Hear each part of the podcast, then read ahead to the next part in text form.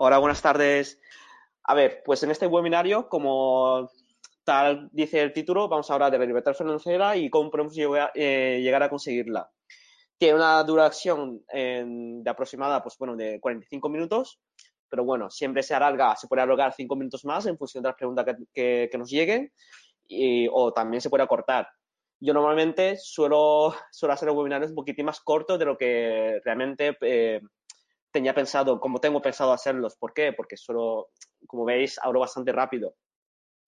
Eso sí, en cualquier momento, si tenéis alguna pregunta o lo que sea, lo puedes dejar en el apartado derecho, del apartado de preguntas, que yo, pues bueno, cada 10 o 15 minutos lo, iré viendo, pues si hay alguna pregunta y, simplemente, pues bueno, para ayudaros. Eh, yo soy Yurón, soy Ayon eh, y soy el responsable de formación del apartado de Rankia. Eh, el apartado de formación es un apartado totalmente nuevo en que pues, pues bueno, eh, simplemente asesoramos a la hora de elegir, eh, ayudaros a elegir programas pues, bueno, de másteres, de, de, preparación sobre certificados financieros, etc, etc. Si alguno de vosotros, pues bueno, estáis pensando en hacer algún máster lo que sea, eh, podéis poner en contacto conmigo a través de ion.rankia.com o bolsa.rankia.com, que os contestaría en tiempo, pues bueno, en lo más rápido posible y, con la única intención de ayudaros. Pues bueno, dicho lo cual, vamos a empezar con el webinario que tenemos hoy.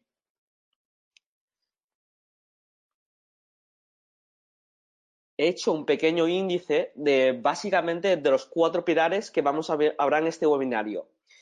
Eh, el primer punto que creo eh, que es importante tratar es qué es la libertad financiera antes de, hablar de, si podemos alcanzar una libertad financiera o no, hay que saber qué, es la definir, ¿no? La definición de libertad financiera.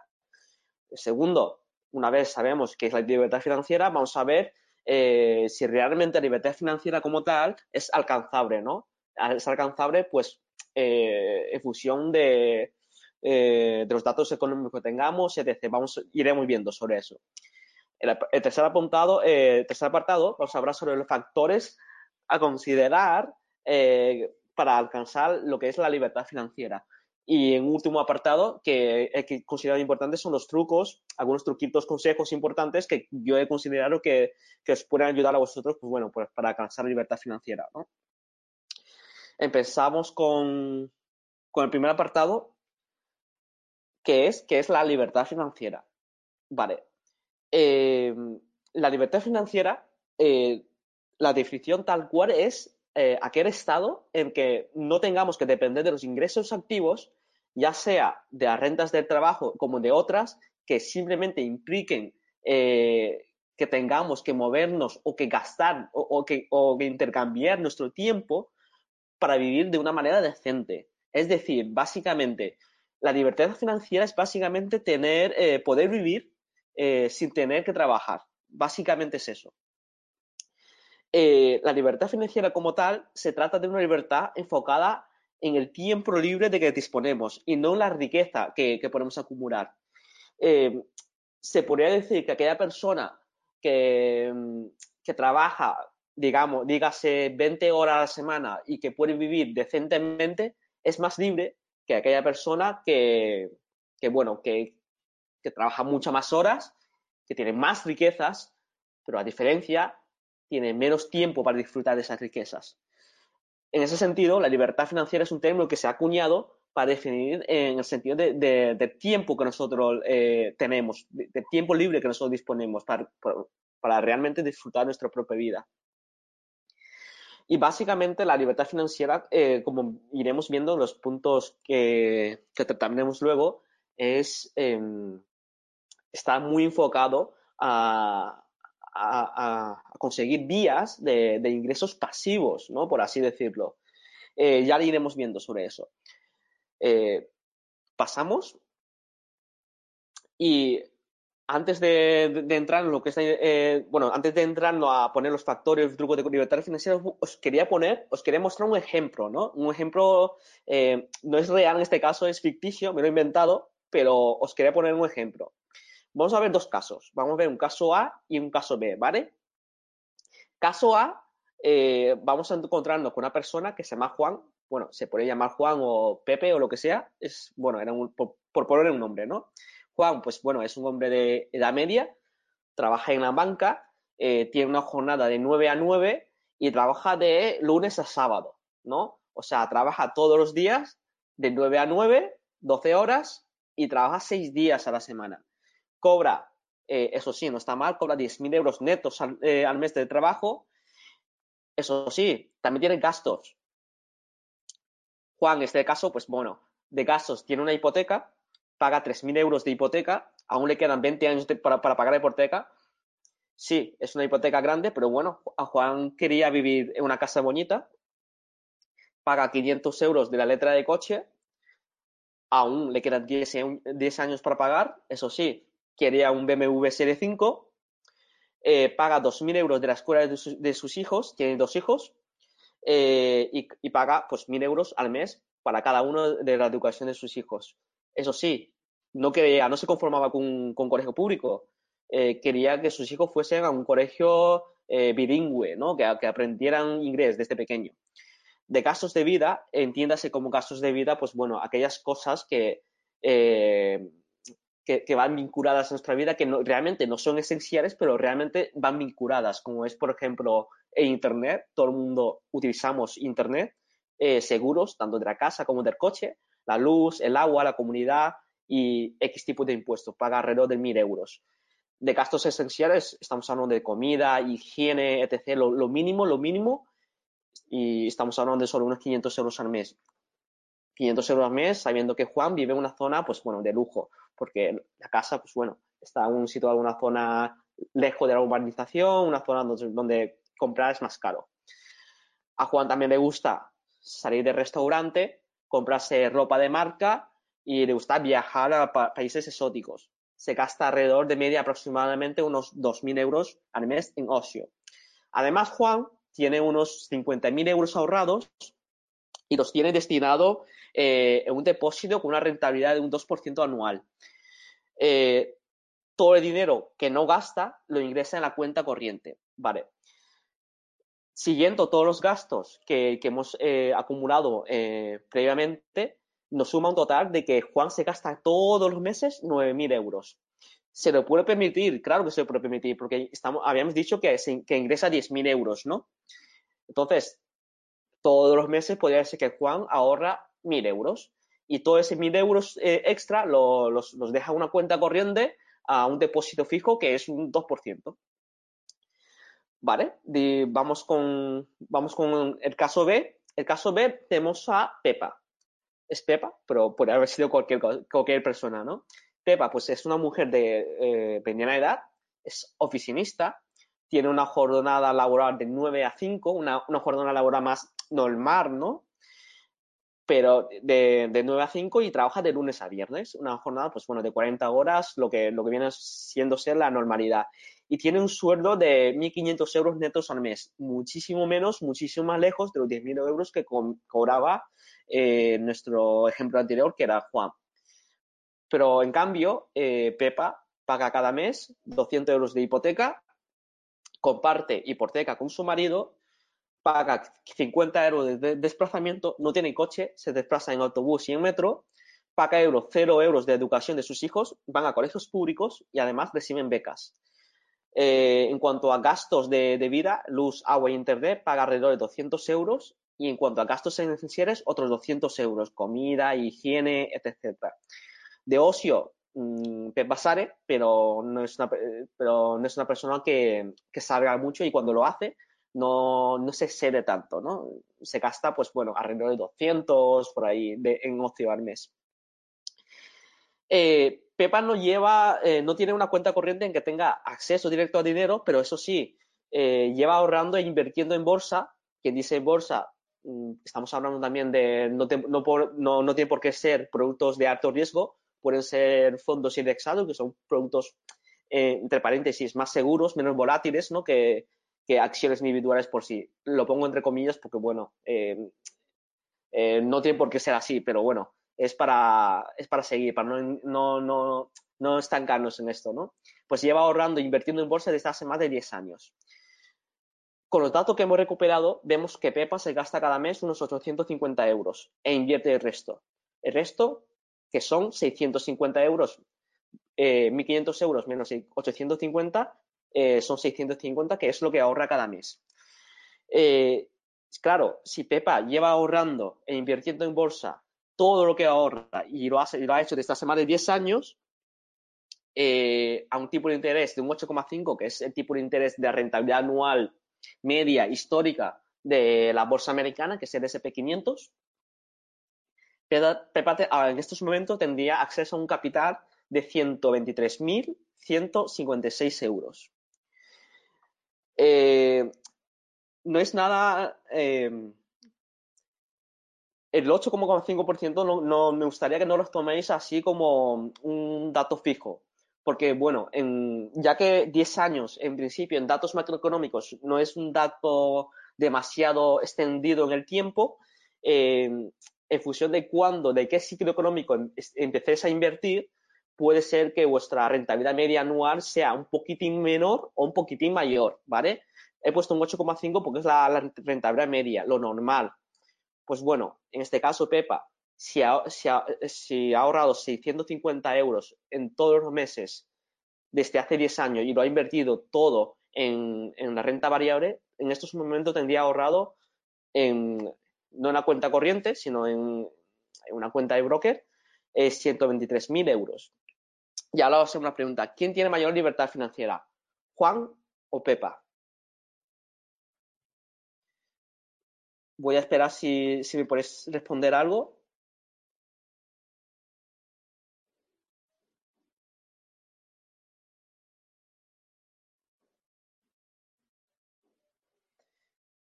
Vale, me dice que Pepa, obviamente, obviamente. Y hecho, de hecho, es una pregunta bastante eh, eh, iba eh, bastante enfocado al, departamento que yo había dicho al, inicio, porque libertad financiera eh, se basa en el tiempo disponible que, tenemos. Disculpe, creo que me he saltado una diapositiva. Vale. ¿Quién es más libre financieramente? Pepa. Pepa es más libre hablando, más, más libre financieramente hablando, pero porque ya habíamos dicho previamente que libertad financiera no, depende de la riqueza, de la vida, del estilo de vida que tenemos, sino más bien de, tiempo libre que nosotros tengamos y en el cual podemos vivir eh, decentemente. Os hago otras preguntas. Eh, ¿Por qué Pepa es más, además, por qué, aparte de eso, por qué Pepa es más libre si también ahorra menos y cobra menos que Juan? Vamos a destacar unos datos. Pepa, primero, primero de todo, Pepa trabaja menos horas que Juan. Y ya habíamos comentado que la libertad financiera se centra en el tiempo. Así que, mm, dado el trabajo que tienen, Juan ya es, ya es de por sí, eh, tiene menos libertad financiera que Pepa. Segundo punto a destacar. Si tanto Juan como Pepa dejasen el trabajo en ese exacto momento, mismo momento, en ese eh, en momento ese, Juan podría subsistir 5,5 meses eh, y Pepa 144 meses, lo que equivale a más de 12 años si los gastos de cada uno de, ellos se mantuviera constantes. Es decir, si Juan eh, siguiese, gastando siguiese gastando 9.000 euros al mes y Pepa los 850 euros al mes.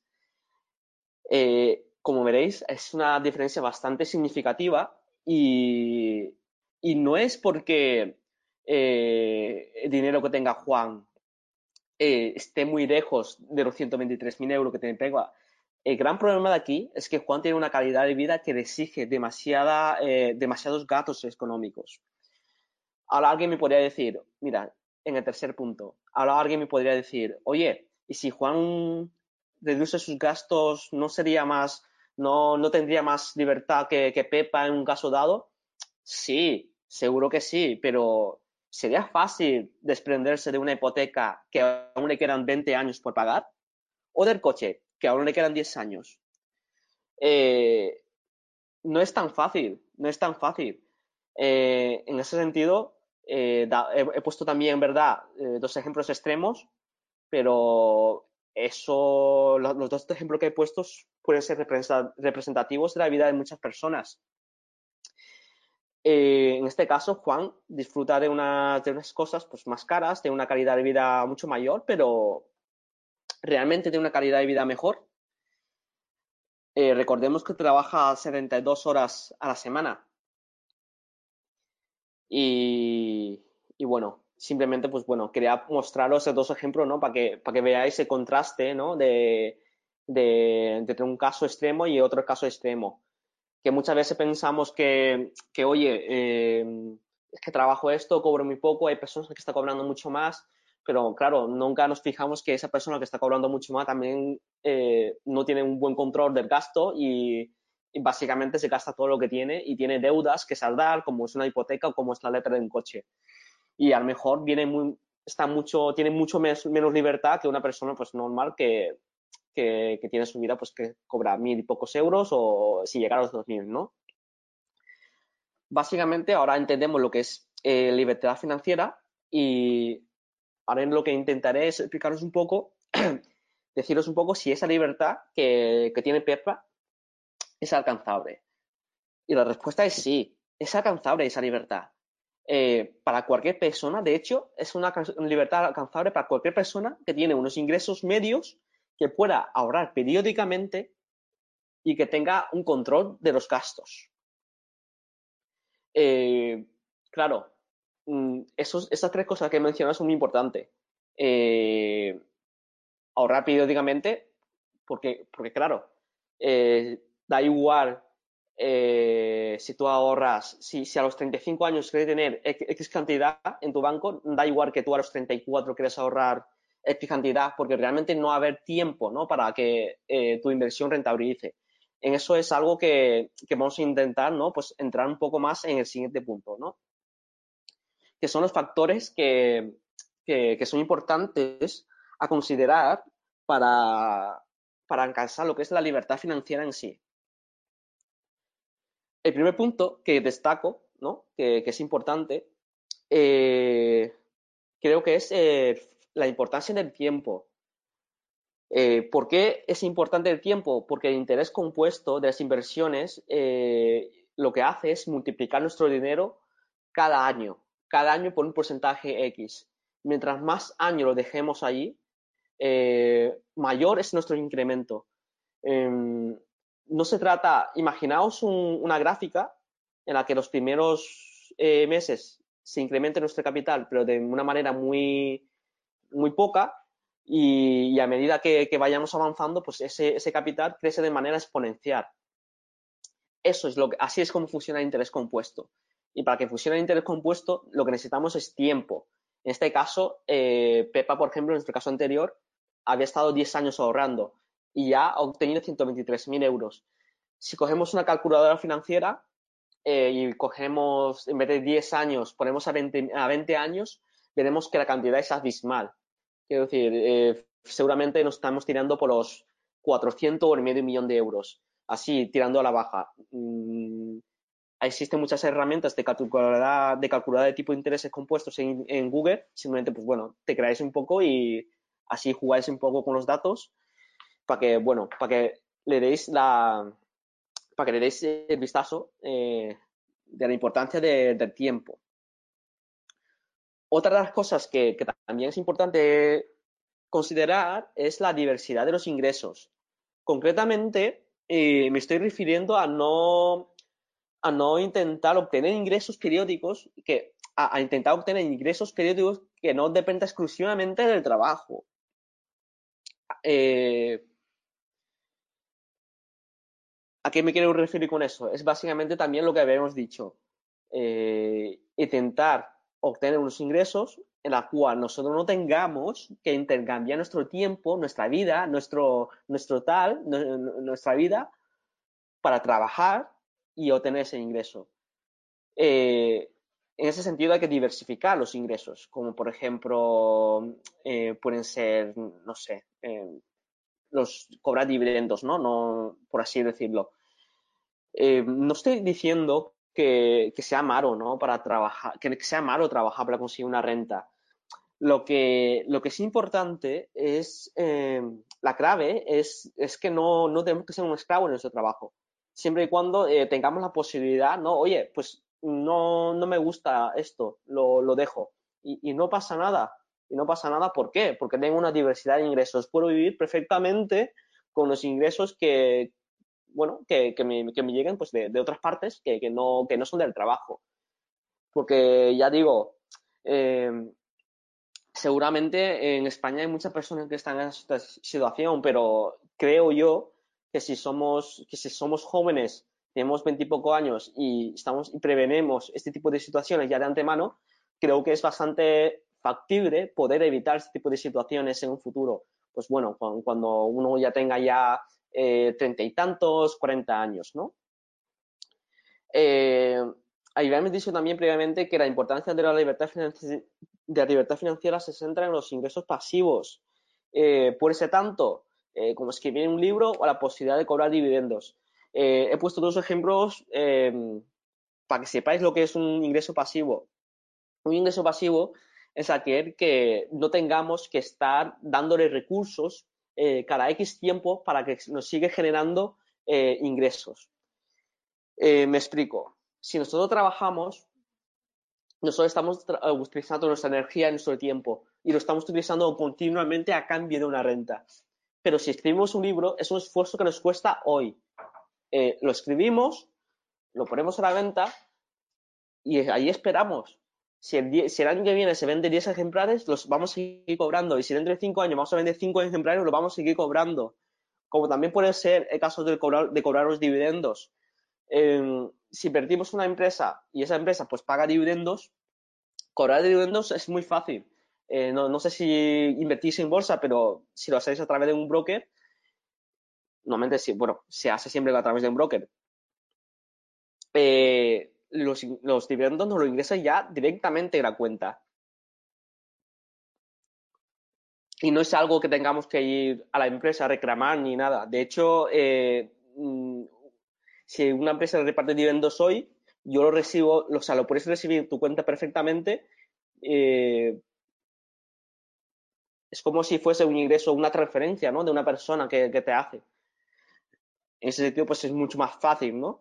Y además, pues no es un ingreso que depende, pues, mm, de, tu trabajo. Y en ese sentido, estamos hablando de ingresos pasivos. Entrando, pues bueno, un poco al último punto que he, puesto aquí, que creo que son los trucos que, que creo yo que podrían ayudar, pues bueno, a una persona eh, que tiene una vida normal, pues bueno, a, a lo que es alcanzar la, la libertad financiera. Eh, tengo algunas preguntas, ¿vale? Eh, estoy viendo las preguntas y tengo algunas. Voy a acabar eh, esta diapositiva, que es la, última que me queda, y luego ya eh, me dedicaré a responder a la pregunta que, que tenéis, ¿vale? esperar un poco, ¿vale? Bueno, vamos a entrar en el cuarto punto, que son las que, bueno, como había dicho previamente, que son los trucos o los consejos que creo yo que pueden llegar a, las personas a alcanzar la, libertad financiera. Uno de los puntos que considero importante es saber hacer las cuentas. Con saber hacer las cuentas me refiero a eh, una persona, pues bueno, eh, que se marque objetivos, ¿no? Oye, eh, yo estoy cobrando esto, yo me gasto esto, puedo ahorrar esto, sé que la rentabilidad me puede dar esta rentabilidad. Me gustaría dentro de 5, 10, 15, 20 años alcanzar este dinero. ¿Por qué? Porque me gustaría, yo qué sé, ¿no? Mm, vivir en la playa o en la, en la, playa sin tener que trabajar, no sé, un objetivo cualquiera, pero simplemente a nivel, a nivel económico. Vale, eh, una vez que tengamos establecido un objetivo real, de aquí a 5, 10 o 20 años, eh, marcamos los pasos que hay que, eh, que tenemos que seguir para lograr ese objetivo. Otra de las cosas que, es importante tener en cuenta es, eh, y parece que es, que es, que es lógico, ¿no? Es no gastar más de lo que se ingresa. Eh, obviamente una persona no puede gastar más de lo que se ingresa, porque técnicamente es imposible, pero sí que es verdad que, se, que nos podemos endeudar. Es decir, eh, podemos eh, estar cobrando 1.500 euros y que esos 1.500 euros vayan todas a, a, deudas que nosotros tengamos. De productos que nosotros ya habíamos querido en un pasado y que realmente el dinero que estamos generando ya no es para pagar algo de presente, sino es para ya eh, pagar algo de pasado que ya hemos disfrutado. Eh, ese es un escenario muy, muy malo. Eh, intentar hacer, no hacer gastos que no son necesarios, que, que está fuera de vuestro nivel de vida.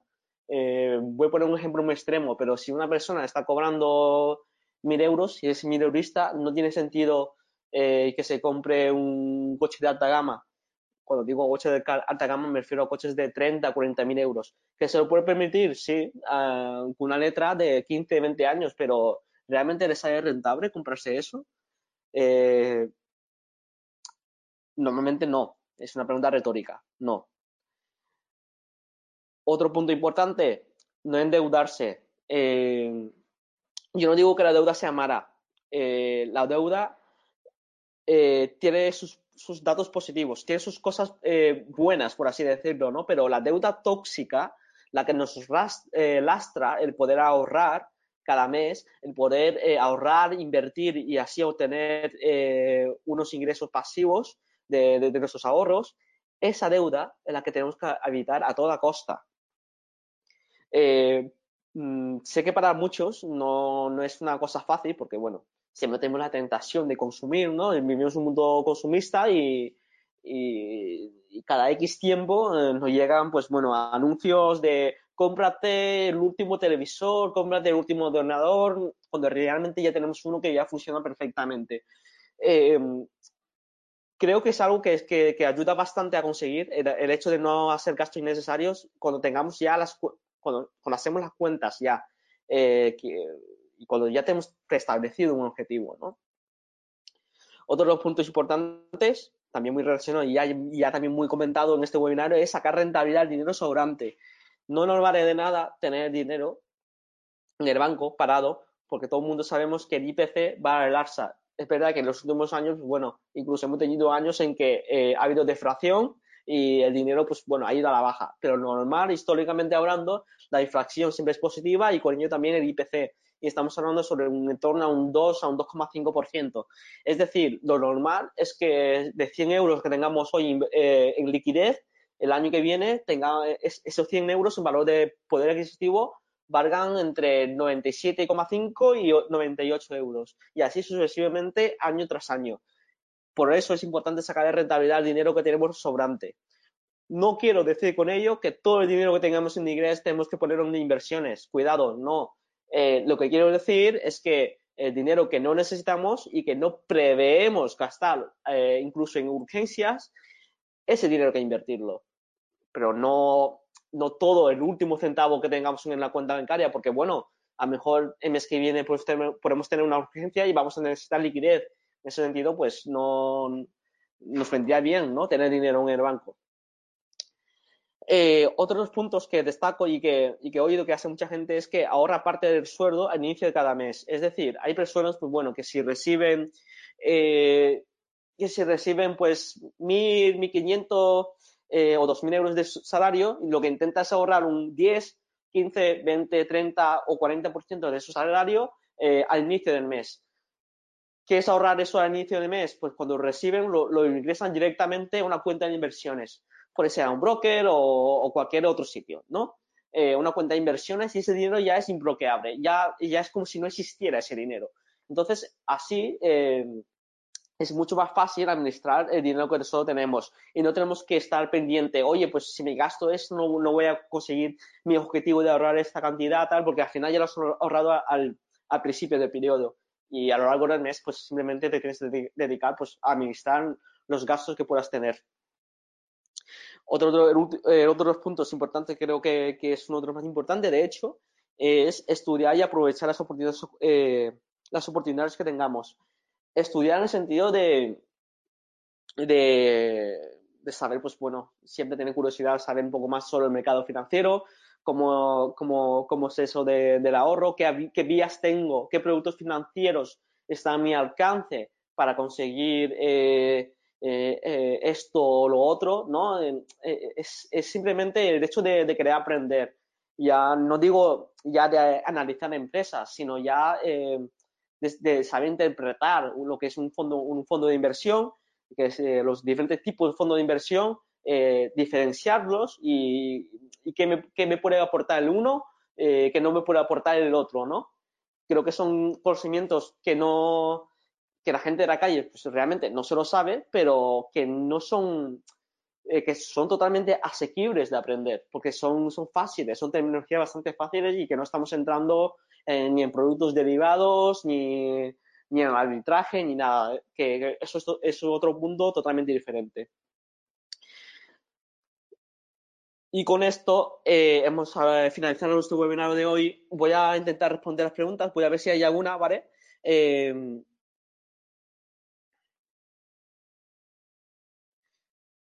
a los que estáis aquí, si queréis, eh, me podéis hacer la pregunta que queréis, eh, que queráis, eh, que, no me cuesta nada responderos.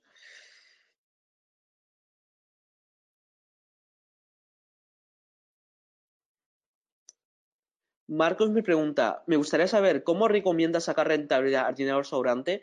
¿Recomienda asumir riesgo al invertir en renta variable o por contrario recomienda obtener una renta menor pero invertir en renta fija? Eh, lo que me pregunta Marcos es una, es una pregunta que yo no puedo responder, no es porque yo no entienda el tema, sino es porque es un, es un dato que depende del perfil de riesgo de cada persona. Primero de todo, tenéis que saber eh, que cada una de las personas, cada uno de nosotros, tenemos un perfil de riesgo diferente. Hay personas que de por sí, por naturaleza, por datos innatos, hay personas que les gusta más el riesgo las personas que les gusta más el riesgo, obviamente van a elegir eh, mayor riesgo. Hay personas que de por sí le gusta menos el riesgo. Oye, prefiero la seguridad. Oye, pues prefiero la seguridad y, y prefiero eh, obtener una rentabilidad menor, tal. Eso es muy personal. Pero en datos medios, para, ya depende también de la función de, las necesidades de liquidez de cada persona y los centros de temporada de inversión, como también de la edad de cada persona, lo normal es invertir en renta variable. ¿Por qué? La renta variable ya hemos comentado que, eh, pues se podría, que podríamos sacar entre en torno a un 8 a un 9% al año. Eh, la renta fija está en torno a un 2 a un, a un 3% en estos momentos, ¿vale? El bono, el bono eh, americano a 10 años está un 2,5 o 2,6. Bueno, una ridiculez, ¿no? Eh, renta variable siempre con sus pequeñas secciones. Eh, ¿Por qué? Voy a poner dos casos también. Soy una persona de perfil normal, ni averso ni a riesgo, ni que, ni que me guste mucho el riesgo, ni que no me deja gustar mucho el riesgo, pero soy una persona que tengo 25 años y me queda una, toda una vida por delante y tengo ahorrado cero euros.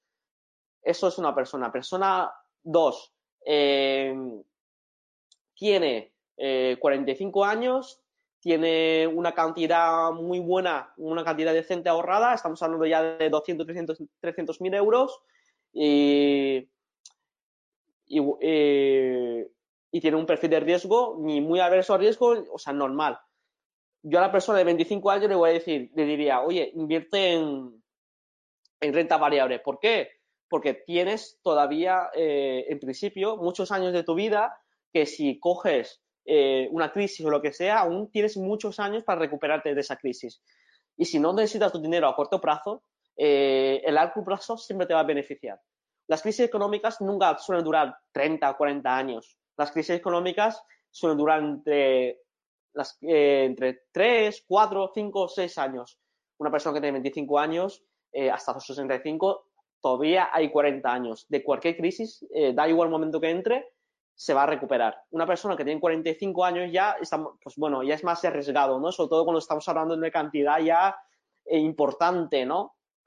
Cuando estamos hablando de 200, 300 mil euros. Entonces, pues a esa persona pues no le recomendaría invertir en productos de gran volatilidad.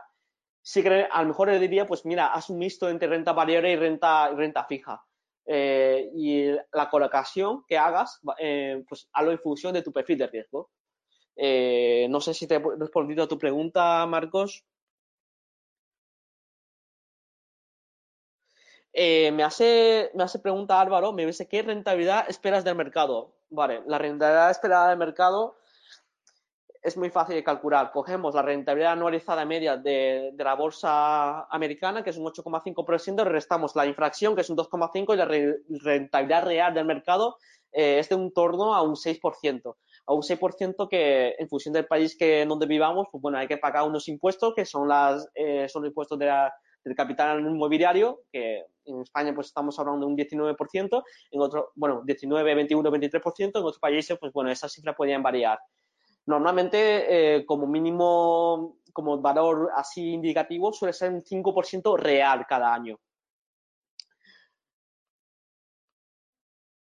Manuel nos pregunta, eh, ¿dónde puedo invertir mi dinero en una bolsa? O sea, ¿a dónde me dirijo? Eh, vale, Manuel, si ya tienes decidido que quieres invertir en bolsa, lo primero que necesitas eh, para invertir en bolsa, ya, sea en fondos de inversión como también en, acciones individuales, lo que necesitas es un broker, ¿vale? Tenemos la suerte de que Rankia es un portal financiero que también tenemos un apartado de brokers, ¿vale, Manuel? Em, de hecho, te lo, podría, te lo voy a demostrar ahora mismo.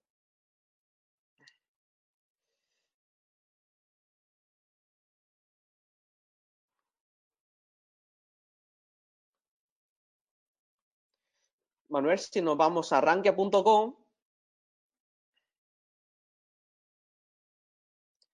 tenemos, vamos a bolsa, vamos a brokers, perdón, y vamos a comparador de brokers, nos lleva a un apartado en que, bueno, son todos los brokers que tenemos eh, en Rankia. Y, bueno, eh, pues puedes ver la ficha de cada broker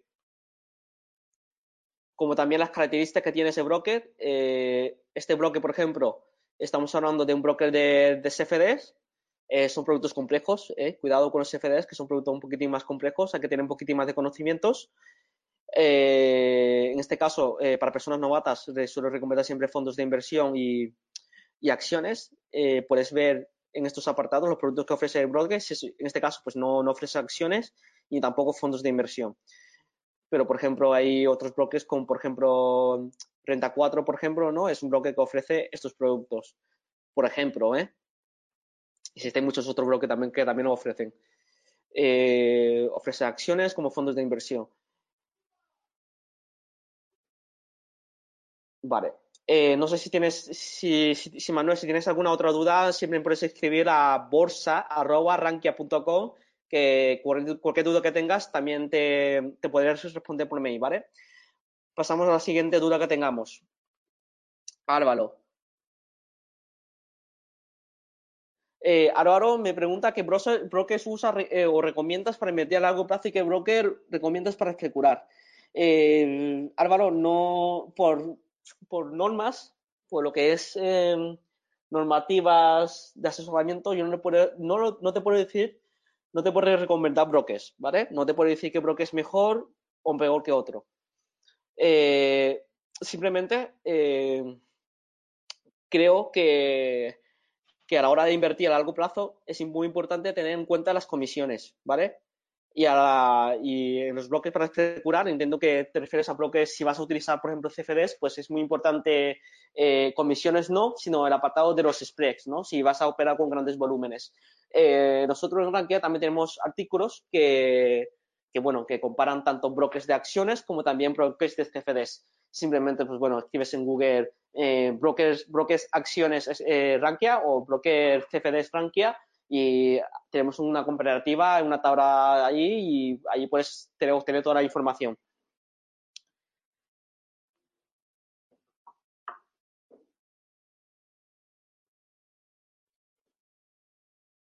Eh, Rafael nos pregunta, ¿irás EPSV? ¿Recomiendas para la jubilación o no?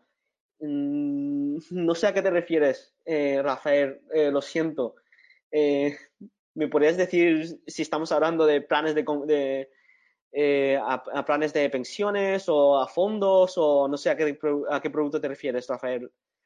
Si me puedes dar un poco más concreto o si no, me, me escribes la misma dura a bolsa.arranque.com y, y, te respondería eh, en cuanto pueda.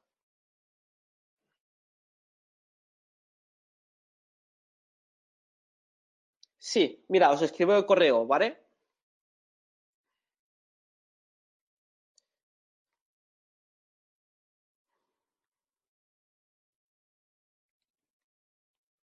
Bolsa de bolsa, la bolsa, arroba rankia.com, ¿vale? Eh, os he enviado eh, en respuestas y también os lo voy a enviar en el chat, ¿vale?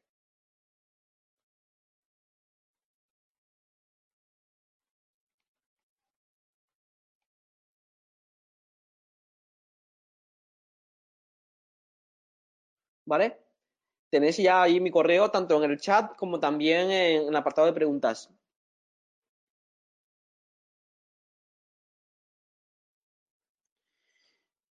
Eh, me dice Rafael, perdón, me dice Heavy que son EPSB, son planes de pensiones. Que me había hecho la pregunta de planes de pensiones, Rafael. Ahí. Vale. Si recomiendo los planes de pensiones, eh, depende de las características del plan de pensiones.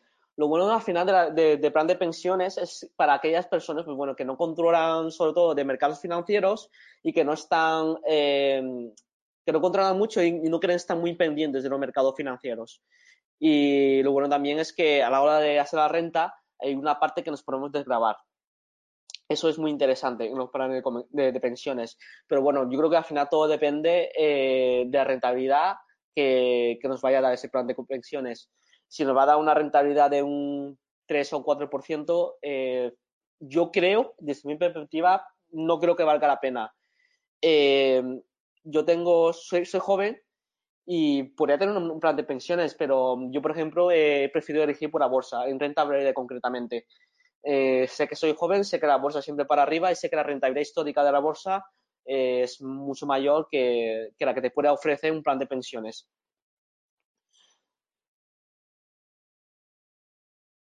Luis me hace la misma pregunta, creo que lo acabo de responder.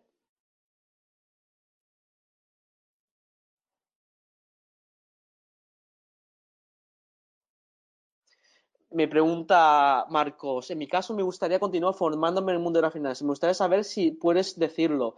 ¿Qué estudios tienes? ¿Qué carreras has estudiado? Sí, en este caso sí que te puedo decir, Marcos. Pues bueno, yo, yo empecé la carrera de ADE eh, hace ya unos seis años, luego lo acabé hace dos. Eh, y llevo trabajando, bueno, entre ellos, aparte de Rankia, he estado trabajando también en bancos como el Banco Santander, en la parte de retail, retail, perdón. Y ahora, pues bueno, eh, estoy, ya llevo ya en Rankia casi dos años.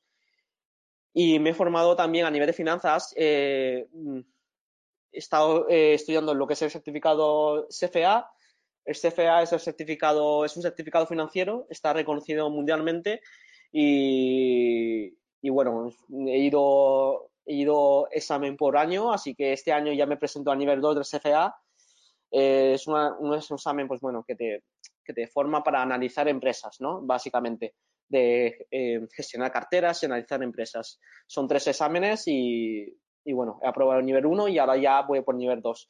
También tengo el certificado CAP, que básicamente es, es, un certificado que te sacas después del nivel 1 del nivel CFA, que simplemente, pues bueno, que según la Comisión, según la Comisión Nacional del Mercado de Valores, es un certificado que me permite a mí, yo puedo ya asesorar en territorio español legalmente, eh, bueno, como asesor.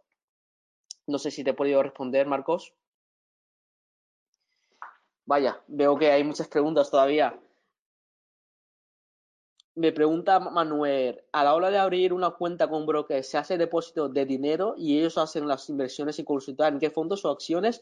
Nada que ver, Manuel, nada que ver. Eh, creo que te confundes en el sentido de, los antiguos brokers. Los antiguos brokers nosotros llamábamos y le decíamos, oye, broker, dime en qué invertir tal. Hoy en día ya no funciona así. Hoy en día los brokers son simplemente intermediarios financieros. Eh, nosotros depositamos el broker, eh, nosotros depositamos dinero y nosotros decidimos en qué queremos invertir con ese dinero. Los brokers eh, te pueden dar ah, algún asesoramiento si tú lo pides, pero mm, tú no, puedes, no tienes por qué, un broker no tiene por qué invertir tu dinero en una cosa cuando tú no le has pedido que que lo haga.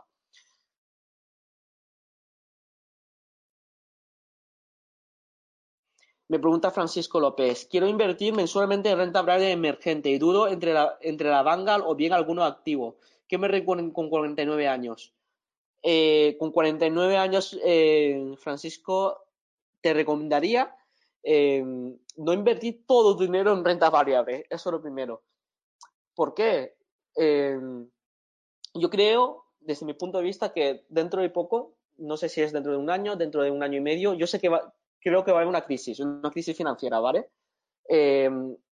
¿Por qué pienso eso? se está aplanando la curvatura de los tipos eh, hay muchos informes que dicen que hay una sobrevaloración de, las empresas con respecto al, ingreso que estamos teniendo. Hay una desaceleración económica en el mundo, sobre todo también en China. En China lo que está habiendo es un aumento de la demanda interna que es lo único que está sustentando el crecimiento económico, pero estamos pasando de un 7 a un 6% de crecimiento del PIB anual eh, y es un país que mueve todo el mundo. Eh, por eso, cuidado con meter todo dinero en renta variable. Eso sí, si tienes, pues bueno, 100.000 euros eh, invertidos en renta fija, algo mm, con algo de seguridad, pues mira, mm, poder invertir 1.000, 2.000, 3.000, 4.000 o 5, 5, 6 o 7% de tu capital en renta variable. Eh, ¿En Vanguard o, en, qué, en, qué, producto activo?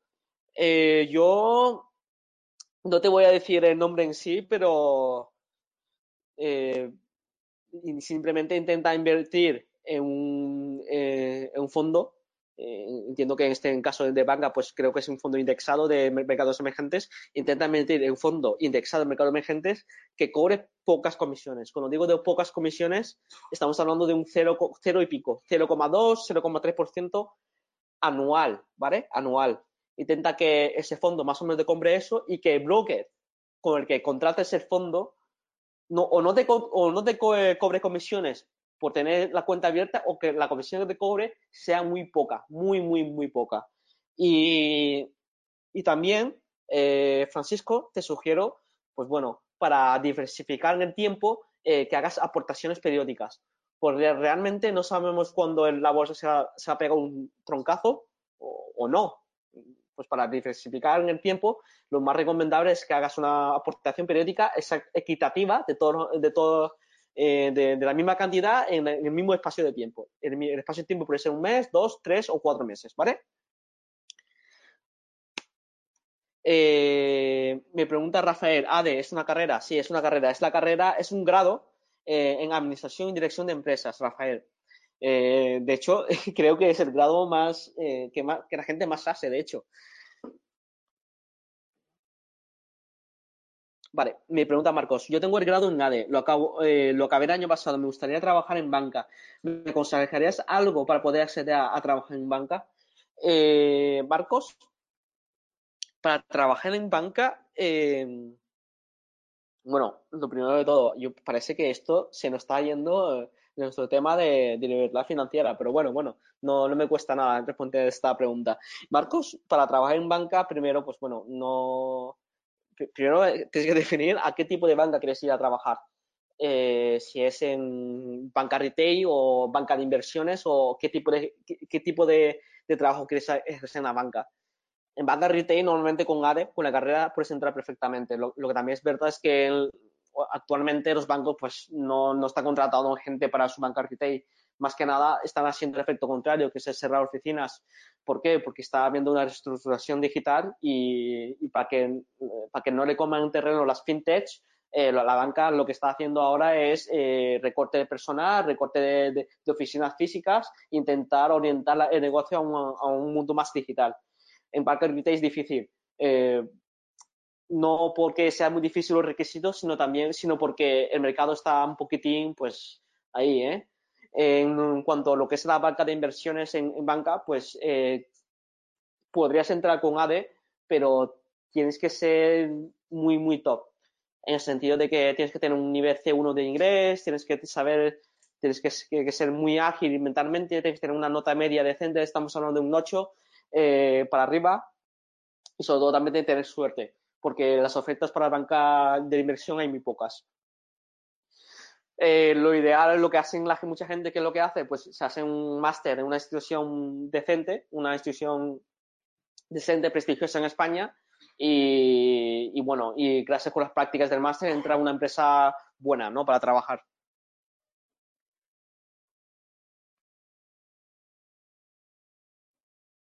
¿Existen cursos online? Me pregunta Manuel. ¿Existen cursos online que recomiendas para profundizar conocimientos en finanzas? Eh, sí, Manuel. Mira, primero de todo, en, Rankia también tenemos un apartado de cursos. Si te vas a cursos, te vas a bolsa cursos. Nosotros, pues bueno, cada X tiempo solemos, subir cursos eh, que ayudan, pues bueno, para gente, sobre todo para aprender tanto de, una cosa como de otra, ¿no? Como puede ser analizar empresas, como puede ser de, de trading, ¿no? bueno, la mayoría son gratuitos y, si te interesa, pues puedes preguntarte a cualquiera que, a cualquiera que quieras. Eh, cursos gratuitos que a mí me suenen, eh, sobre todo son vídeos de YouTube. Eh, si no tienes nada de, si no tienes, sabes nada de finanzas, en, YouTube hay un, hay vídeos de Alejandro Estebarán de El arte de invertir, que bueno, Mm, son cosas que nos explica cosas muy simples, ¿no? Sobre las empresas, eh, como qué es, qué es el PER, cómo, cómo analizar un balance. Eh, son simples, pero si no tienes, si no sabes muy poco de finanzas, pues bueno, creo que te podrían servir. Después también hay vídeos sobre clases de, de un, máster, están, están grabadas, no voy a decir máster qué, qué, es, pero están grabadas y son totalmente gratis. Eh, Luis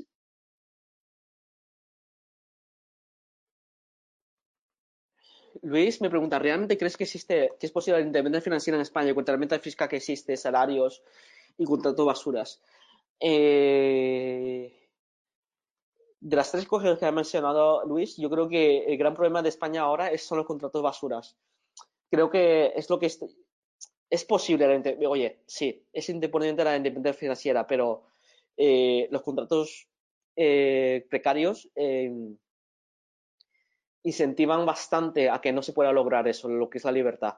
Eh, es, la realidad, es, es, es, difícil conseguir, pero, pero se puede conseguir.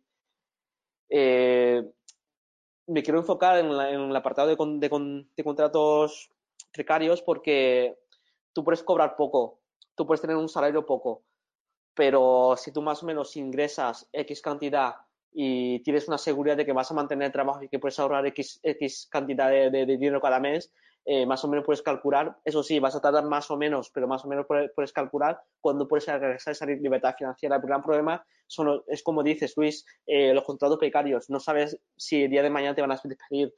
en ese tipo de situaciones, pues la verdad es que es mucho más difícil.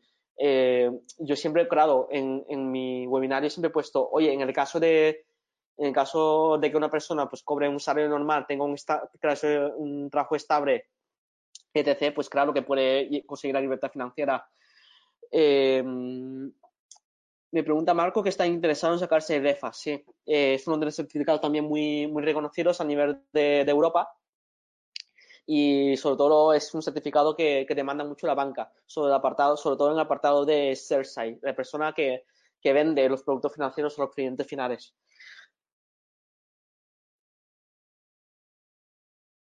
Para invertir, la mejor opción es hacerlo fuera de las entidades del Banco Bancario Español. No sé, no sé a qué te refieres, Luis, pero si lo que te refieres es a brokers, brokers que no son bancarios, eh, o no sé si te refieres a comprar acciones que no son la banca.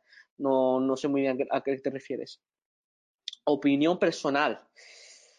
Álvaro me pregunta, opinión personal, acerca de la inversión indexada, no me convence el riesgo del ciclo económico en que entres. Eh, entre, entre 2000 2008 y 2009 el SP perdió un 50% de su valor y tardó otro año en recuperarse. Eh, ¿qué, pregunta? A ver, no me convence el riesgo del ciclo económico en, el que entres. Sí, sí, sé que entre el año 2008 y 2009 el SP perdió un 50% de su valor.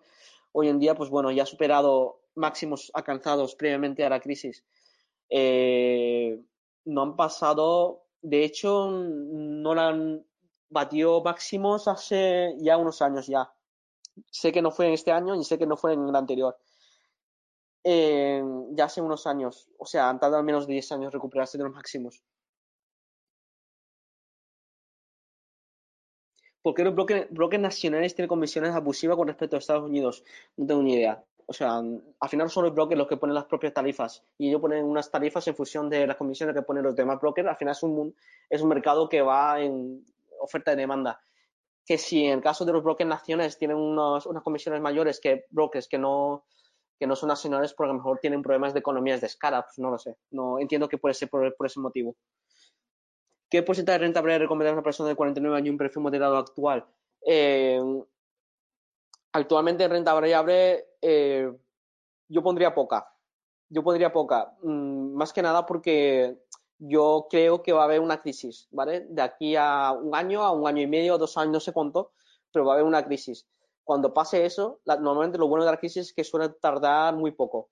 Las crisis eh, suelen pasar porque la gente tiene mucho miedo y, bueno, gran parte de, de derribo de los índices es porque la gente tiene una especie de miedo que, que, se, que se apodera de su cuerpo, ¿no? Y, vende todo lo que tiene. Eh, la bolsa se derrumba enseguida, ¿no? Y no suelen durar tres años seguidos de que un índice siga bajando, suelen durar normalmente un año. Eh, cuando suceda eso y cuando veamos un índice bajar un 30%, es un momento ideal de comprar.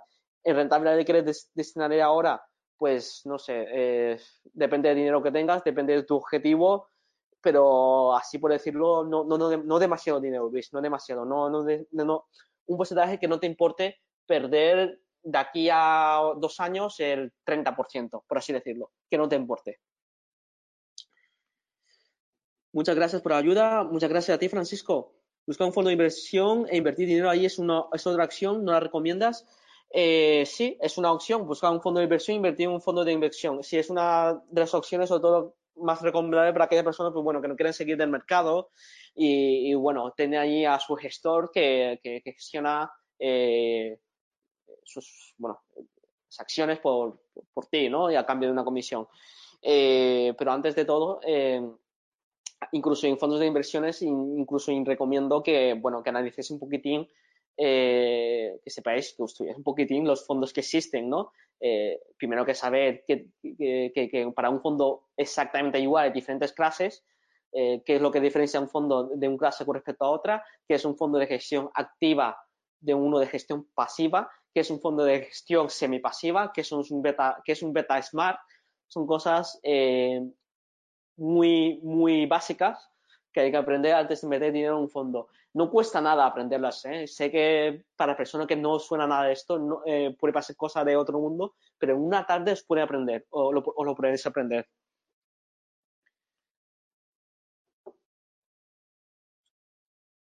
¿Ves lógico que a los minoristas nos impida invertir en ETFs estadounidenses que son los más rentables y baratos? Eh, la lógica o no lógica, eso no lo establezco, eh, no, no, no lo establezco yo. Es una normativa que entró el año pasado. no, no pongo yo las normativas. Entiendo que al final la normativa que se puso es porque la persona que, que invirtiera en un ETF realmente tuviera el kit, el folleto en, en directamente en, en, español, ¿no? En, oye, eh, estás invirtiendo en este producto y este producto eh, eh, que te informe, que sepas en lo que realmente estás y que al final su máximo objetivo es proteger al inversor minorista, como también eh, lo fue las restricciones que, hizo la ESMA sobre los productos CFDs, como también las opciones binarias. Eh, si veo lógico, no sabría qué decirte, ¿no? ¿Por qué apenas se comercian fondos indexados en España? Eh, no es un, es un dato que no sabía. Si, si realmente se comercian pocos fondos indexados en España, entiendo que, eh, que a lo mejor no es un producto eh, estrella, ¿no? Por así decirlo. La gente, pues, eh, se, se, anima más o cree que pueden batir, que, que tienen más capacidad de batir al mercado y eligen productos, bueno, en este caso, acciones concretas o incluso fondos de gestión activa que, y confían más en estos sectores que en propios índices.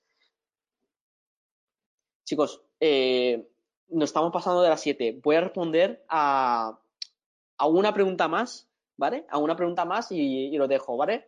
Eh, si tenéis más dudas, eh, me podéis mandar la duda, las dudas que tengáis a bolsa.rankia.com, ¿vale? Y cuando pueda os contesto, ¿vale? Ahora me pregunta, me pregunta María, eh, ¿por qué te basas en el tipo de interés de mercado americano en lugar de basarte en el español? Eh, primero de todo, porque el tipo de interés del mercado americano tiene más años mientras mayor sea el tiempo recorrido de ese, tipo de interés, eh, más fiabilidad tiene. Es como la estadística. Si has estudiado estadística una vez, alguna vez, mientras mayor sea el número de muestras que tengamos, mayor fiabilidad tiene nuestra, los datos que podemos predecir. Eh, por otro lado, también es verdad, porque no, el mercado español, eh, el IBEX 35 eh, es un fondo que, perdona, disculpe, las empresas españolas reparten muchos dividendos, ¿vale? Y eso, pues, cada vez que una empresa reparte dividendos, eso es descuenta de valor y eso pues altera un poco lo que es la cotización del propio, del propio índice. Eh, Total Return no, no, es un índice muy conocido y yo tampoco no, no es algo que, vaya yo a, a, verlo todos los días, entonces no, no lo tengo como tan consciente como es el mercado americano. Y sobre todo también porque el mercado americano eh, es, eh, América es la primera potencia mundial económica del mundo. Todo lo que le puede pasar de, buen, de bueno o de malo a América, en principio, arrastraría al mercado, a mercados secundarios como es el mercado español. Vale, con, contestado esta pregunta, no me contesté ni una pregunta más porque creo que son demasiadas preguntas, ¿vale? Pero ya os digo, cualquier duda que tengáis, me enviáis un correo a bolsa.arranque.com y, y os contestaría con la mayor brevedad posible. Con esto vamos a finalizar nuestro webinario de hoy eh, y bueno, espero que hayáis aprendido, eh, espero que hayáis aprendido mucho y que os haya ayudado mucho. Para suscribiros a los siguientes webinarios que yo pueda hacer, podéis, darlo mi, uh, podéis dar a mi perfil de, usuario y suscribirlos a, a mis próximos webinar, webinarios.